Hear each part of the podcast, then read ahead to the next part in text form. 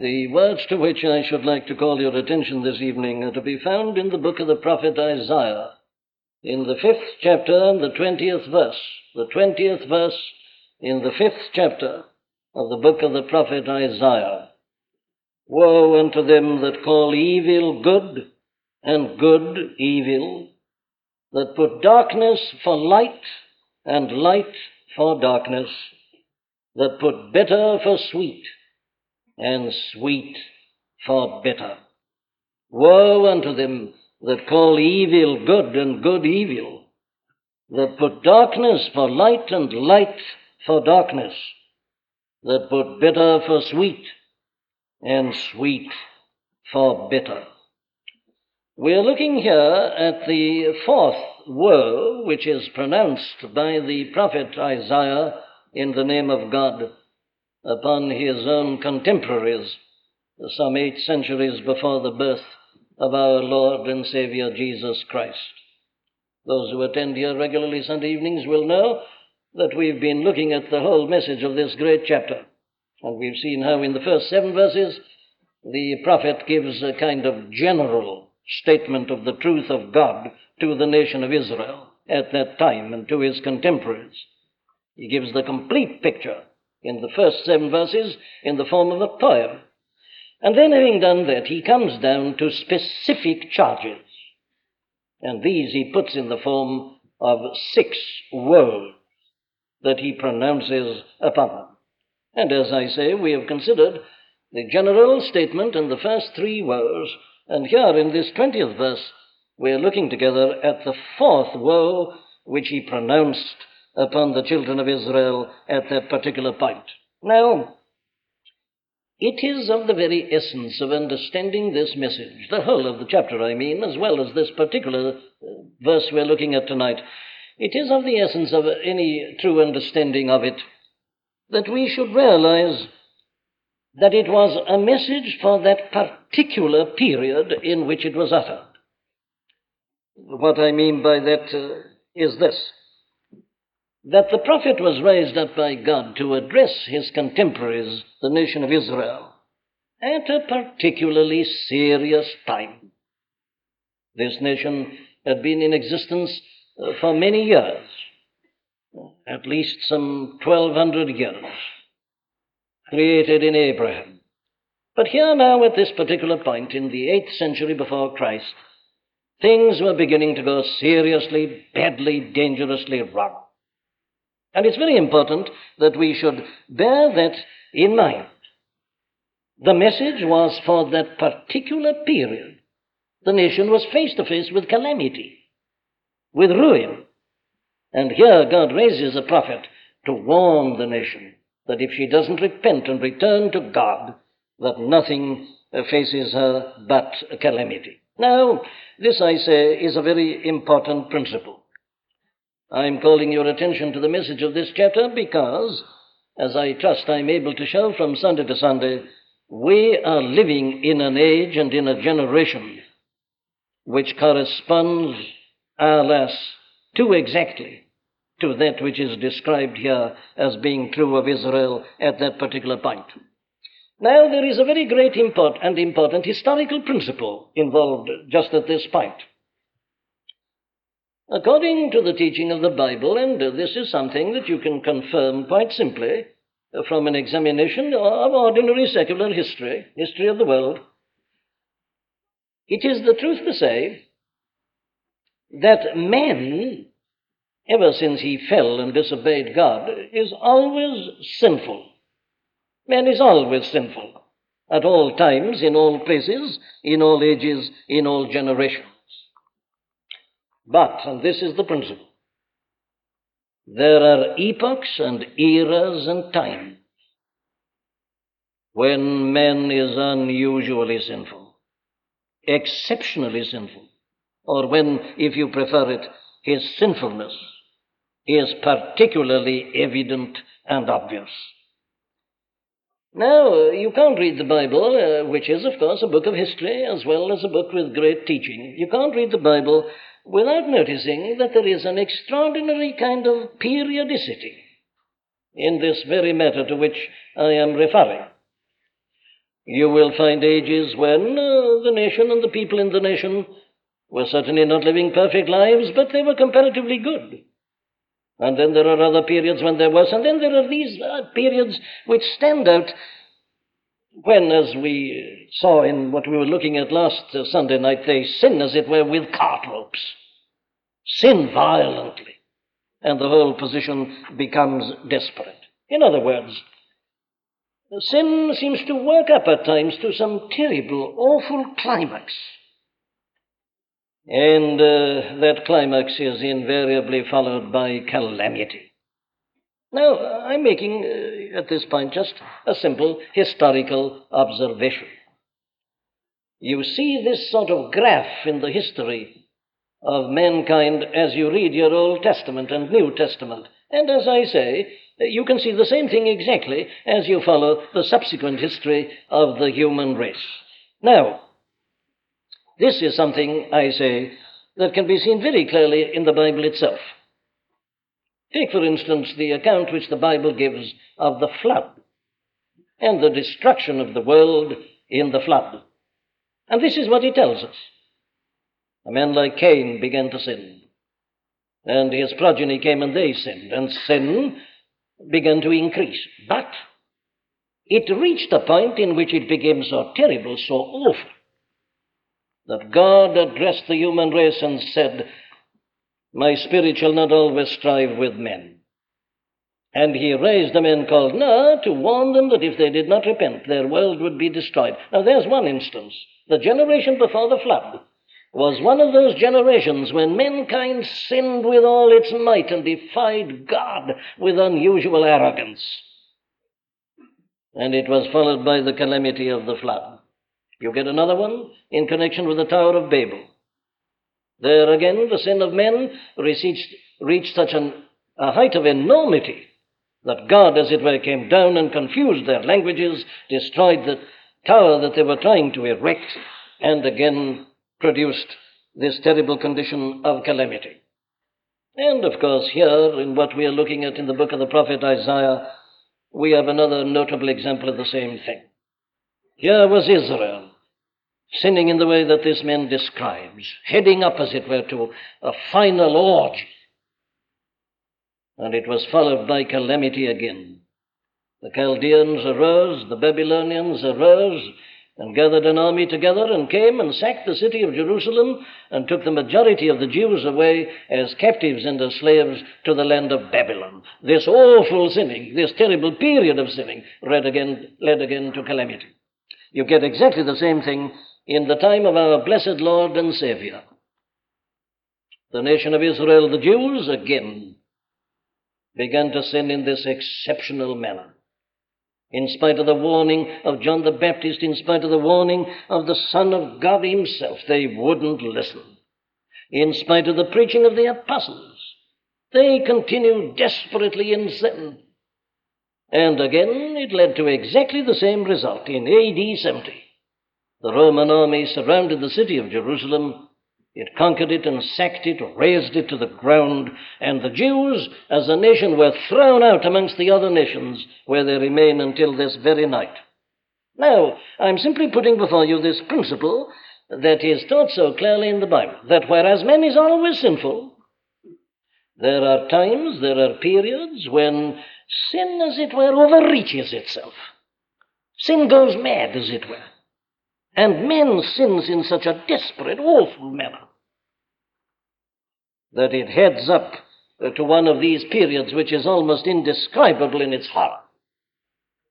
And at such times, the Bible teaches us that God withdraws his restraining power and allows men, as it were, to fester in his iniquity and then visits it all with some terrible punishment in the form of some terrible calamity.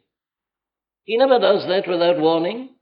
He always raises his prophets, his messengers, to speak to the people individually and collectively. Now, you can't read the Bible, I say, nor subsequent history without seeing that there is this extraordinary periodicity.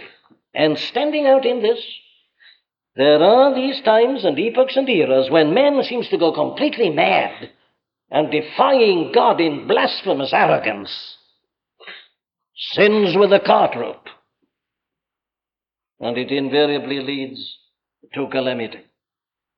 Now, my friends, at such times, nothing is more prominent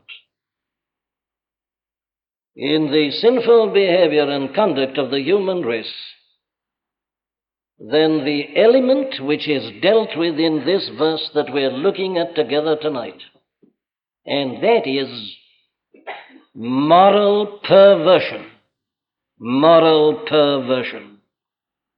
Woe unto them that call evil good and good evil, that put darkness for light and light for darkness, that put bitter for sweet and sweet for bitter. Perversion. Moral perversion. In all these periods in the history of mankind, when sin, as it were, loses its head and becomes man, this is invariably the most outstanding characteristic. And here it is put before us in this one verse. And it is, I say, alas, because this is the most prominent element in the life of this nation of ours at this present time that I'm calling your attention to it. Moral perversion. Calling evil good and good evil, darkness light and light darkness, sweet bitter, bitter sweet. Well, now then, in the light of all I've been telling you, which is demonstrated by history, is there anything under the sun that's more important for our consideration than this? What's a general election matter face to face with this? What does anything matter face to face with this? What does your greatest conference amongst your statesmen matter by the side of, side of this? If this is true, well, then, my friends, we are in a desperate position. If the law of history is true, unless we repent and return to God, there's only one end calamity. Very well, let's look at this. What is the teaching given us in the scriptures with respect to this matter? Well, let me start by putting before you the characteristics of this condition. And especially, of course, in the modern form. The principle is always the same, but I want to put it particularly in its modern manifestation and expression. Now, I say there are degrees of sin. Sin is always sin, but there are degrees of sin. Sin can appear in different forms, in different guises. Sometimes men sin and are ashamed of it. They sin all right, but they're ashamed of it. That's one condition of sin. But then there are other times, and we've already seen that in our previous uh, studies, when men uh, no longer sin and feel ashamed. They sin openly and unashamedly and are proud of it and even boast of it. That's different, isn't it? That's proving that there are degrees in sin. Sin and shame, sin and no shame. But uh, you get beyond that even. There are times when men don't seem to have any moral sense at all. And what I'm saying in general is true of individuals. We've known individuals who've sinned and are ashamed of it. I hope that's true of all of us. I mean the shame. But then we've known men who've sinned and have not been ashamed, who've really boasted about it. Ah, and we've known men and individuals, as there have been epochs and eras, when men seem to have lost their moral sense altogether. And they don't seem to know the difference between right and wrong. They're amoral, non moral. They don't seem to have any moral sense left at all. But you know, that isn't the worst. There's something even worse than that. And that is the thing described in this verse. And that is this condition of perversion. And to be perverted is to be worse than to be amoral. To be non moral is at any rate to recognize some sort of uh, category, but these have gone a stage worse than that. These have gone beyond amorality to a position in which they reverse morality and put evil for good and good for evil, darkness for light and light for darkness, bitter for sweet and sweet for bitter.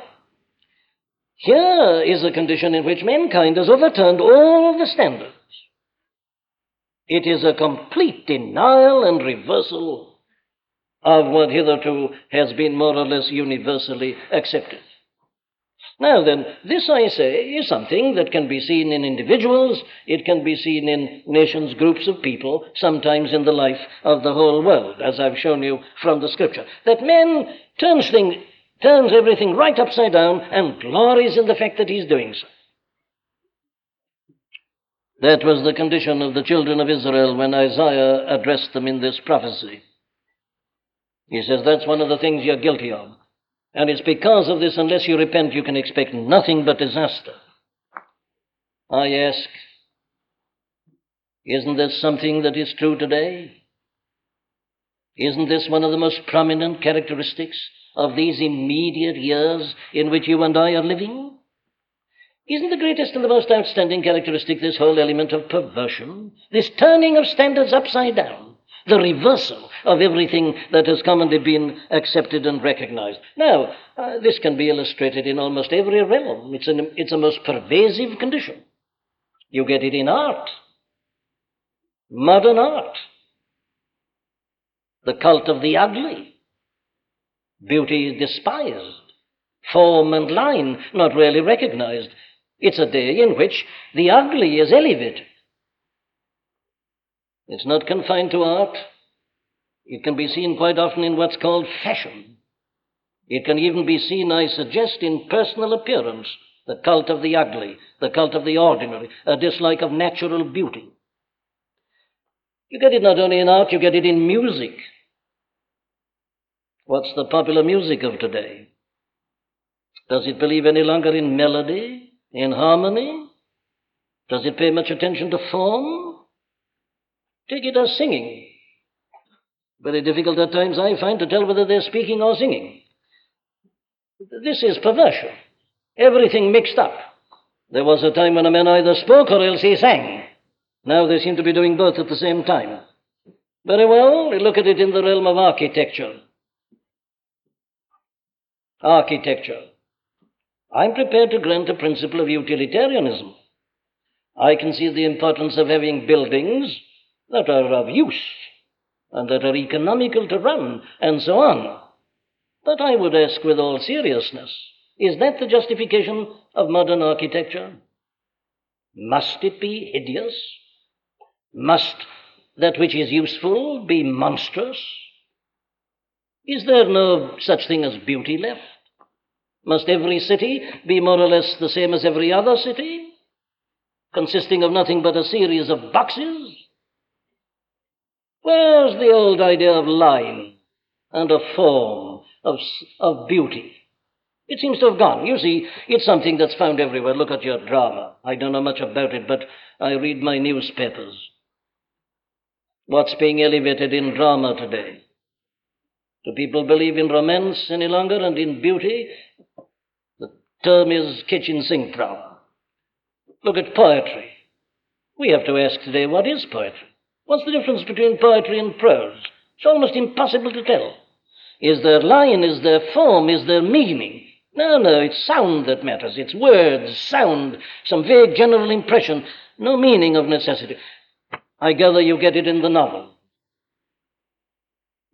It's the Freudian teaching that controls the modern novel.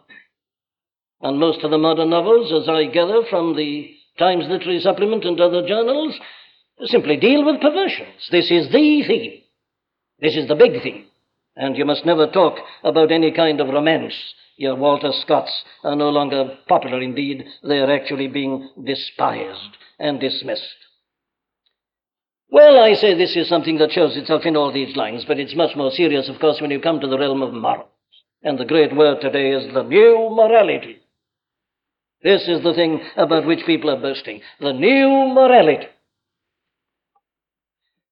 This is something that is being taught quite openly. Just over a year ago, was it December 1962, I think, Professor Carstairs gave his famous Reith lectures on the program on a Sunday night, in which he quite openly and blatantly attacked traditional morality and propounded what is called a new morality, which more or less indeed it did advocate. Experiments in sex before marriage, premarital and extramarital sex experience. I'm saying all these things in a chapel for two reasons. One, my dear friends, for you to know that the preacher doesn't live in a glass house, he lives in the modern world. And if these things are said on the wireless and the television, I've got to say them. Because there's only one answer to this kind of thing, the one I'm going to give you before I close this evening, God willing. We are here to face facts. Christianity doesn't pull down the blinds and, in its ignorance of the world, just work itself up into some ecstasy. No, no, it's the most realistic thing in the whole world. There is no more practical book in existence than this Bible, the Word of God. And not only Professor Carstairs, but the famous South Bank teaching and the notorious men at Cambridge who don't hesitate to write their books and articles and appear on the television and wireless with regard to these things introducing what they call a new morality, which tells us that what has been regarded as sinful is not sinful. Indeed, it's wrong to condemn it because it is, as I'm going to show you, a form of self expression. However, let me just give you the manifestations the attack upon religion, the attack upon morality as a whole.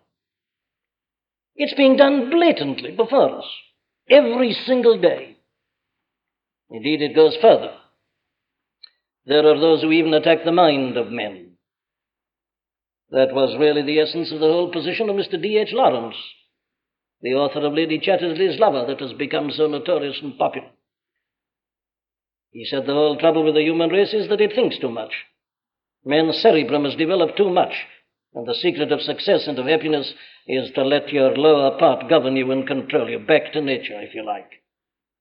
It's an attack, even, you see, upon the mind, and upon everything whereby a man can exercise discrimination and control.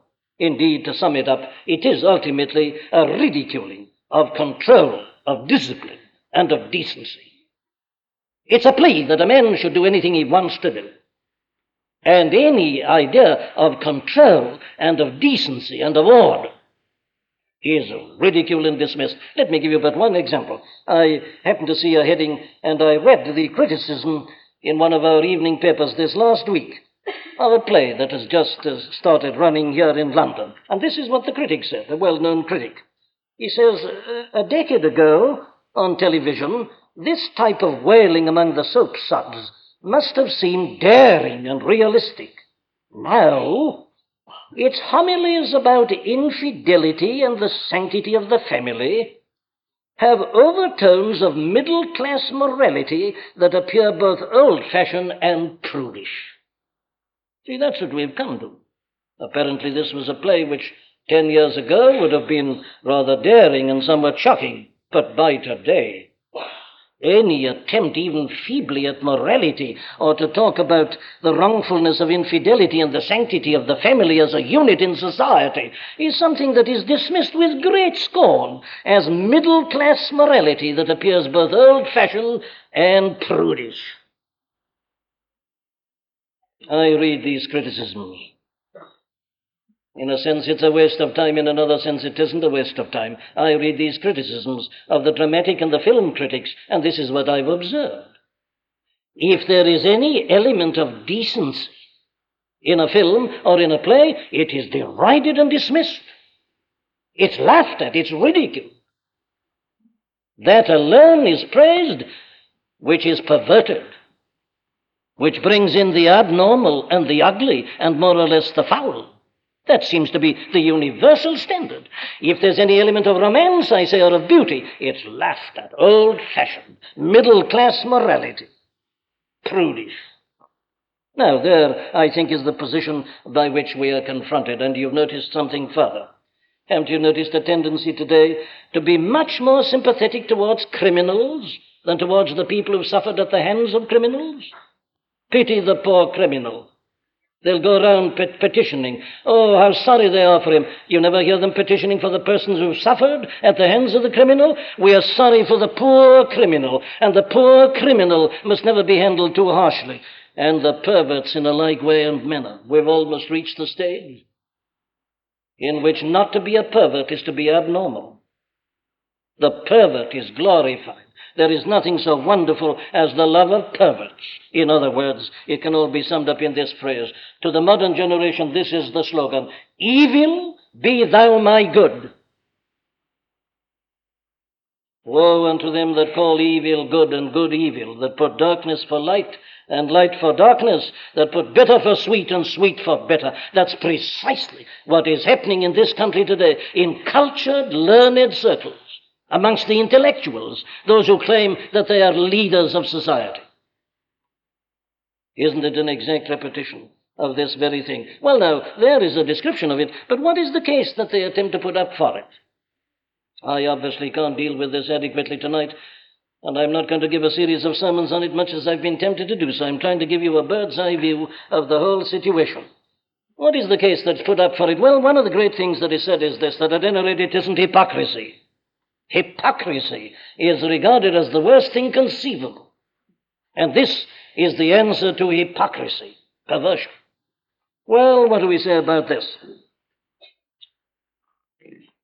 No one wants to defend hypocrisy. Obviously, there's nothing finally to be said as a real defense of hypocrisy, but I think that that famous utterer of maxims, the famous French Count Rochefoucauld, said a great truth about hypocrisy. He said hypocrisy is the homage paid by vice to virtue. And it's a very profound statement. Hypocrisy is the homage paid by vice to virtue. In other words, a hypocrite is a man who knows he's wrong. He's trying to hide it. He's trying to pretend he hasn't done it. He's at any rate paying a tribute to morality. He's not a pervert. He recognizes morality. He's paying homage to it. I say that in defense of hypocrisy. There is some hope for the hypocrite because he at any rate knows that he's wrong. He's a twister. He's a cad. But doesn't matter. He at any rate knows he's wrong and he's never trying to pretend. We'll say that in favor of hypocrisy.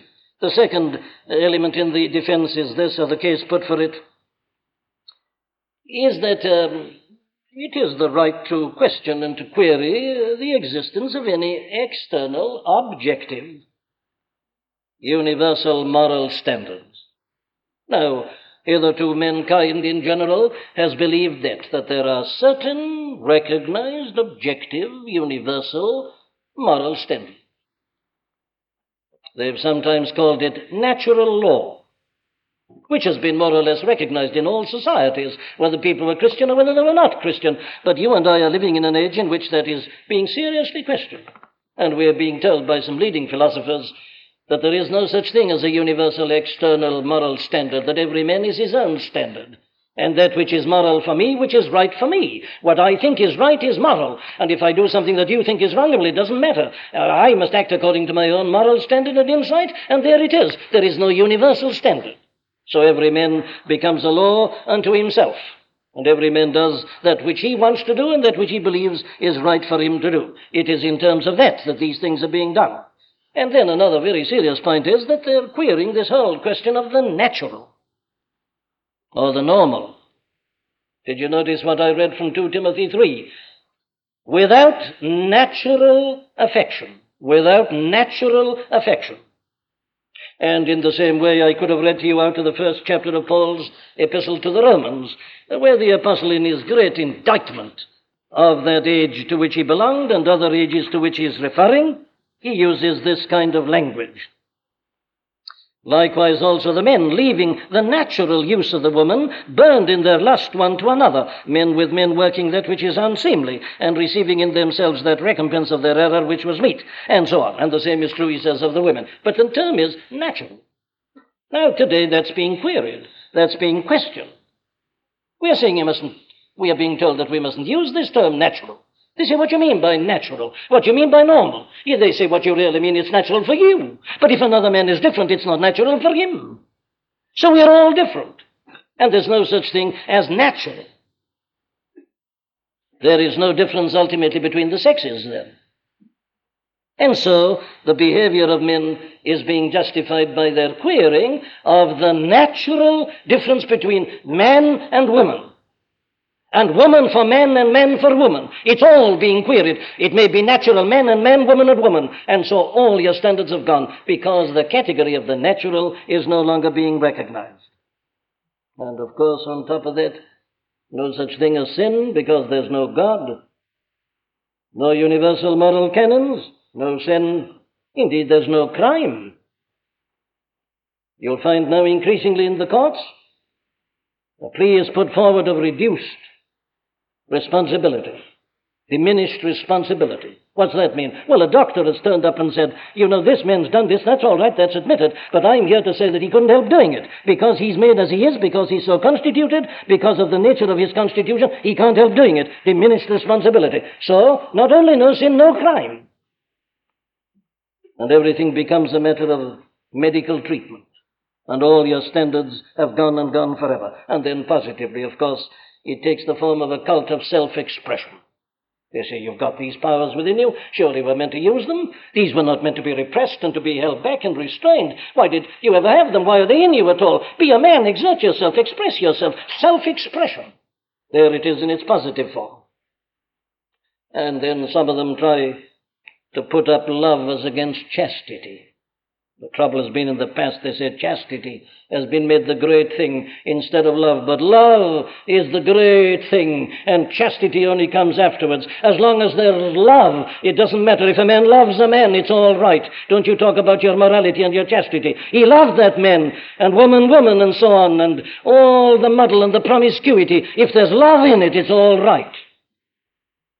And so everything is justified in terms of what they call love and which they put up as a sort of antithesis to chastity and to discipline and to order and decent behavior. Well, now, I, this is my difficulty, you see, is to show the wrongness of all that in just a phrase or two. But our Lord puts it like this. Thou shalt love the Lord thy God with all thy heart and all thy soul and all thy mind and all thy strength. That's the first and greatest commandment. The second is, Thou shalt love thy neighbor as thyself. And if you look at it like that, you see, you won't justify everything you do because you say, Oh, I love. You'll recognize that it may be lust. You won't harm the other person. You'll realize the other one is a person in the sight of God, and that God is over your birth, and that you're not animals but that you're responsible beings before an almighty God, and that He meant you to live a higher and a nobler life, and that you must therefore discipline and control yourself, and you express your love by considering your neighbor as well as yourself, and not always yourself and your self justification. Those are the arguments that are put up in favor of it, but let me put my third point like this. They're all specious. They're not the real explanation of modern conduct. What then is the, the explanation? Well, the answer is quite simple to any man who knows his Bible. The first thing he's got to say is this there's nothing new about it. The new morality. My dear friend, it's as old as the period before the flood. It's as old as Sodom and Gomorrah. That's where you get your terms from. And yet, 20th century man boasting his great advance. New morality. It's as old as sin. The Bible knows all about it and can tell you more about it than most of these modern books. It's all here. It's all defined. It's all analyzed here. It's all described here.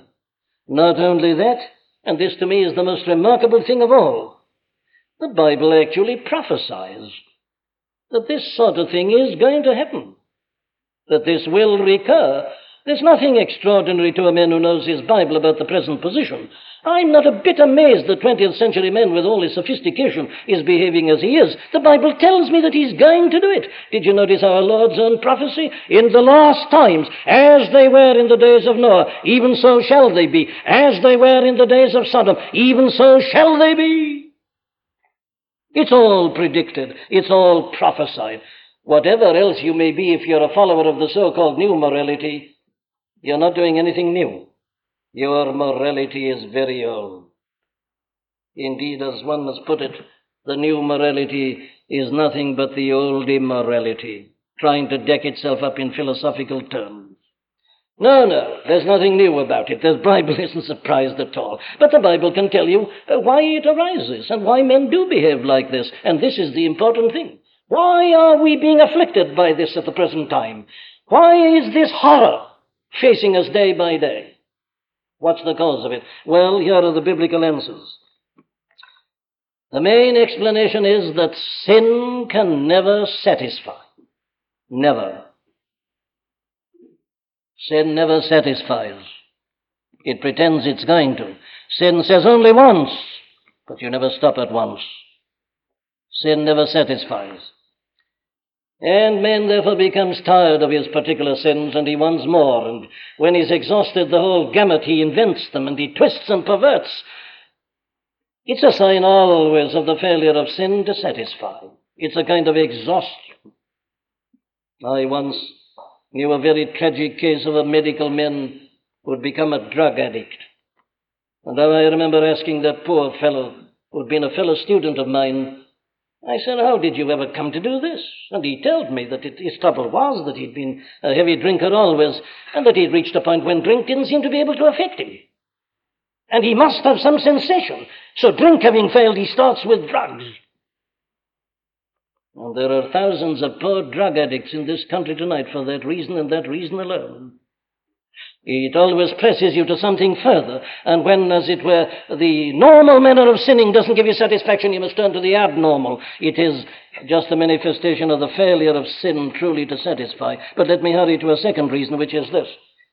Have you ever noticed the contradictory and the unintelligent aspect of these perversions? What I mean is this. Here is man on the one hand boasting of his great advance, boasting of his knowledge, looking back and despising his forefathers of a hundred years ago and two hundred years ago, and of course people of a thousand and two thousand years ago, well, they're unthinkable. The modern man, in all the height of his knowledge and learning and sophistication and advance and development, how wonderfully he's left everybody behind boasting of his mind. He's too intelligent to be a Christian, he says. And he's not a Christian because of his great brain. There he is on one side, but look at him on the other side. With D.H. Lawrence denouncing the brain and saying that man's a fool that he thinks so much. That the way to be happy in this world is to stop thinking and let yourself go. Not only that, when bursting of his great development, where's he going in music? Where's he going in art? He's going back to the jungle. He's going back to the drawings on the walls of the caves. My dear friends, these are sheer facts. Both can't be true at one and the same time. If your best music is the music of illiterate, uneducated savages, well, where's your sophistication? But that is to be sophisticated, to go back to the primitive, to the jungle, to the original, elemental. And you're doing it in your architecture and in every other respect. This is amazing. It's unintelligent. This is the contradictory element in sin always. That man is trying at one and the same time to boast that he goes beyond everybody, and it only means going right back to the beginning. It's unintelligent. It's contradictory. But you know, there's something even deeper about all this. It is ultimately, I believe, looked at psychologically the result of an uneasy conscience. It's men trying to stifle his conscience. It's men trying to brazen it out. It's ultimately fear. It's ultimately unhappiness. It's ultimately dis-ease. Another fact that I would put to your consideration is this, and this to me is the most important of all. All that we are witnessing is ultimately to be traced to a, a failure to understand the true nature of man, the nature of life, the meaning of life, the end and the purpose of life. Now, I'm not saying all this in criticism. I'm a preacher of the gospel. I'm interested in this because I desire men to be saved and delivered out of all this and to be given true happiness in Christ. But I'm saying it therefore in order to help. I believe that the main cause of this modern perversion is frustration. And aimlessness. I don't blame people in a sense. We're living in this appalling century when we've had two world wars, and they're piling up these great bombs, and young people are tempted to say, well, we may not be here long, let's get the maximum out of it while we are here. They say, what is life? What is meaning? What is man? Am I but cannon fodder? Am I but here to be blown up by a bomb? Well, I want to experiment. I want to find. I want to get something out of life while I'm here. It's frustration. It's aimlessness. Modern man is lost. He doesn't know himself. He doesn't know that he's a being made in the image of God. He doesn't know that he's got a great mind and brain, that he's unlike the animal. He's not a creature of lusts. He's meant to reflect something of the eternal Godhead himself. That's the cause of the trouble. Man doesn't know that. And so he behaves in this manner which is such an insult to himself. And then on top of that, all this is a lurid demonstration of what the Bible means when it talks about the power of sin. That sin is something which grips a man and masters him and turns him into a slave and can handle him as it will. The power of sin. That's why it takes God to save, because sin is so powerful. And the devil and hell, the power of sin and the pollution of sin. What an evil thing sin is.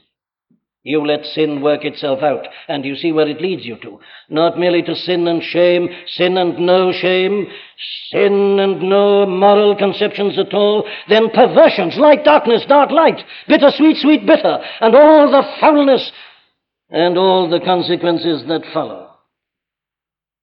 It's illustrative of that.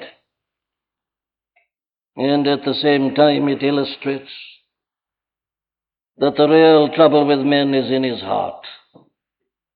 Our Lord said it all this, he said, is the condemnation that light is come into the world, and men love darkness rather than light because their deeds were evil. My dear friend, if you're a follower of the new morality, it isn't because of your head, it's because of your heart.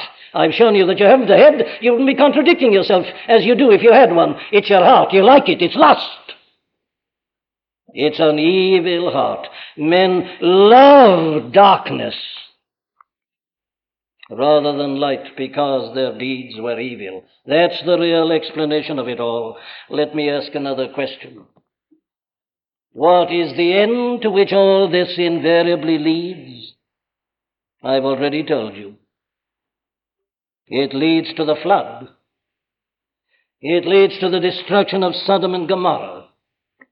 It leads to the conquest of Jerusalem, the sacking of the city, and the children of God being slaves in Babylon. It leads to AD 70. It always has. And take it outside secular history. What was the cause of the decline and fall of the great Roman Empire? There's only one answer. It's this very thing it is because Rome became rotten in her heart. It is because a canker entered there, and they became immoral and perverts, worse, immoral, and all the foulness. Rome went wrong centrally, and the Goths and the Vandals came down and conquered her. It was the cause of the decline and fall of the great empire of Rome, as it has been the cause of the decline and the fall of most other empires since. Authorities writing on this say ancient societies lost their drive and their power as their morals relaxed. And it's always the same. Once men lose their moral understanding of themselves and of life, all their drive, politically, militarily, and in every other respect, goes. They'll prefer to be long lolling in the bars and committing their fornication and adultery and letting their empires go to ruin. It's always been the main cause of the downfall of all the greatest empires the world has ever seen. And did you know that this was a fact? Communist Russia, a few years ago, denounced marriage and advocated free love and encouraged free love. As atheists, they didn't believe in marriage. They believed in what is called free love, and they openly recommended it and advocated it. Did you know that they've had to reverse their policy? And that at the present time, they are commending marriage once more. Now, they've done the same thing in China, and I prophesy to you here tonight that they will soon put an end to this communal notion of men and women and restore marriage in China also. Why? Well, because they discovered in Russia that free love and the abolition of the family as the unit of society led to nothing but chaos. This is just a solemn fact of history. I'm not saying this. This is history. They've reversed their policy because the policy of free love led to nothing but chaos. It always has, it always will. But I'm not standing in this pulpit because I'm concerned about the future of the British Empire. There is something infinitely more serious and tragic. I remind you again of the solemn words of the Son of God. You read that portion in Luke 17 again. As it was in the days of Noah, even so it shall be. Before the final judgment, he says, comes, that's how they'll be living. They'll be marrying and giving in marriage, eating and drinking, buying and selling. They did it before the flood, they did it before Sodom, they'll do it before the end. This is what makes the thing so alarmingly serious. That though modern man doesn't believe in God and doesn't believe in moral standards and believes in nothing except in himself and his own lusts, he doesn't affect the situation at all. And God is still in his heavens. And God is still all powerful. And God is still the judge eternal. And God is still going to bring history to an end. And will end it with a judgment and the destruction of all evil and wrong everlastingly. The final judgment and the casting of all evil and sin and the devil and all who belong to him to the lake of perdition without end. In the last days, says Paul, perilous times shall come, for men shall be lovers of their own selves. Here they are, here it is today. Covetous, boasters, proud, blasphemers, disobedient to parents. You'll see it every day in the paper. You see, the New Testament is right up to date. Unthankful, unholy, without natural affection. Truce breakers, false accusers, incontinent. They can't control themselves. They say, I can't help it. I can't control myself. I'm an animal. Incontinent. Despisers of those that are good, laughing at morality. Yes, there it was again, this middle class morality. So prudish. So neat and tidy, they spit upon it, they laugh at it. For a man to be faithful to his wife, for a man to believe in the family, for a man to restrain himself, middle class morality, prudish prudence. Laughable behind the times, outmoded, fancy still, believing in that. There it is. Yes, they're despisers of those that are good, traitors, heady, swollen up, high minded, lovers of pleasures, more than lovers of God. My dear friends, these are the things that always presage calamity and disaster and suffering and woe. And in the name of the Son of God, I would ask you to consider these things in the light of His pronouncement. And in the light of what God has invariably done in the history of the past. Very well, there's the biblical diagnosis. Is there any hope for such people? Have I a message for this world tonight?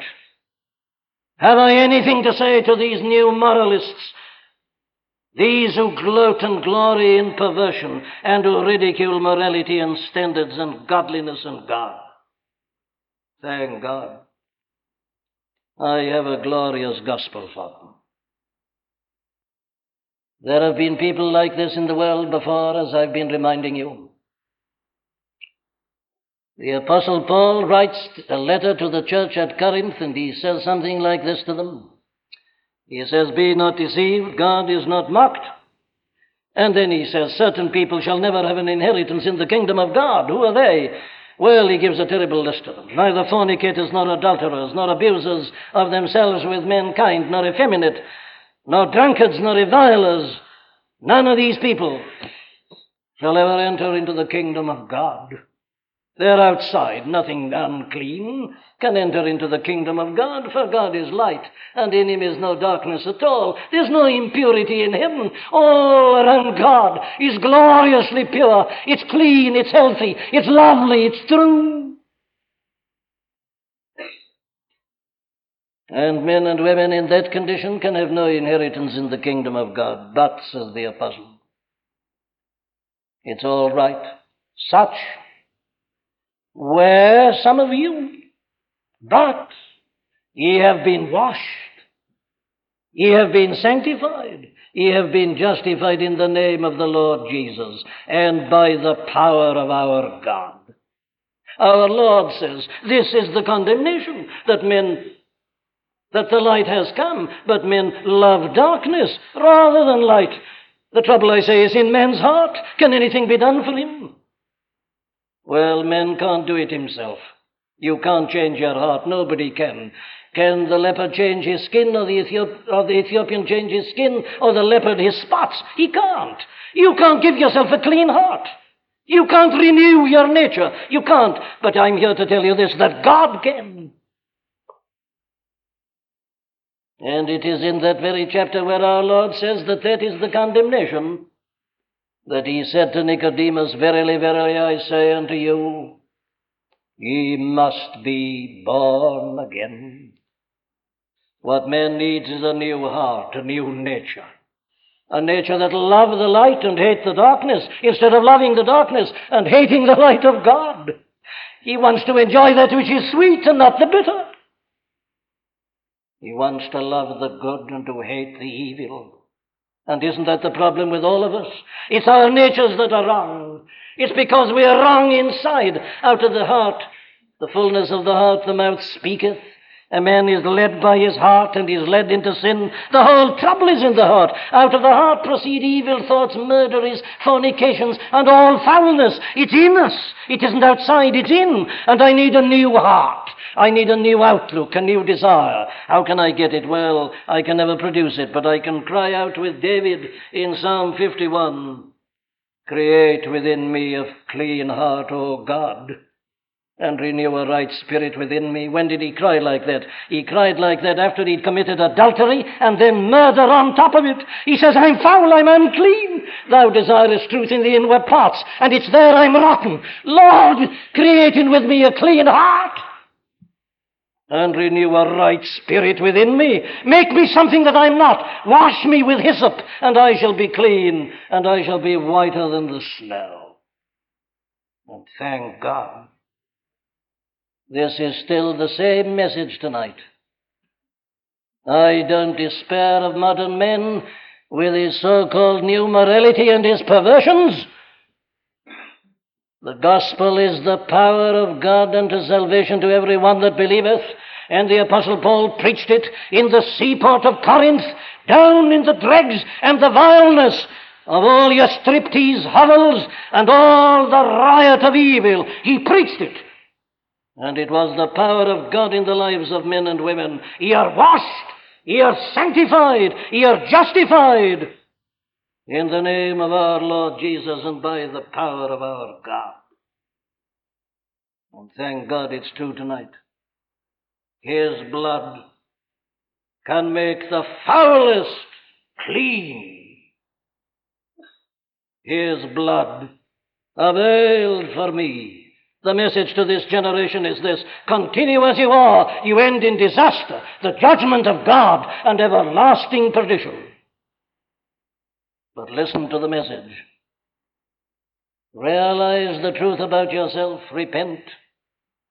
Believe that God so loved you that he sent his only Son into the world, and not only that, but to the cross on Calvary's Hill to bear the punishment of your sins and to take away your guilt. Believe that and you'll not only be forgiven, you will be given a new life. You'll be given a new nature. You'll hate these foul perversions. You'll hate sin. You'll hate evil. You'll desire God and good and purity and holiness and sanctity and the glory of Him. And you will be given power to enable you to live a life of holiness. And my dear friend, it's not only a holy life, it's a very happy life. There's no bad taste in your mouth. There's no shame. There's no suffering to others. It's a happy life. It's a life of joy and of peace, as well as of purity and of holiness. Believe on the Lord Jesus Christ, and thou shalt be saved.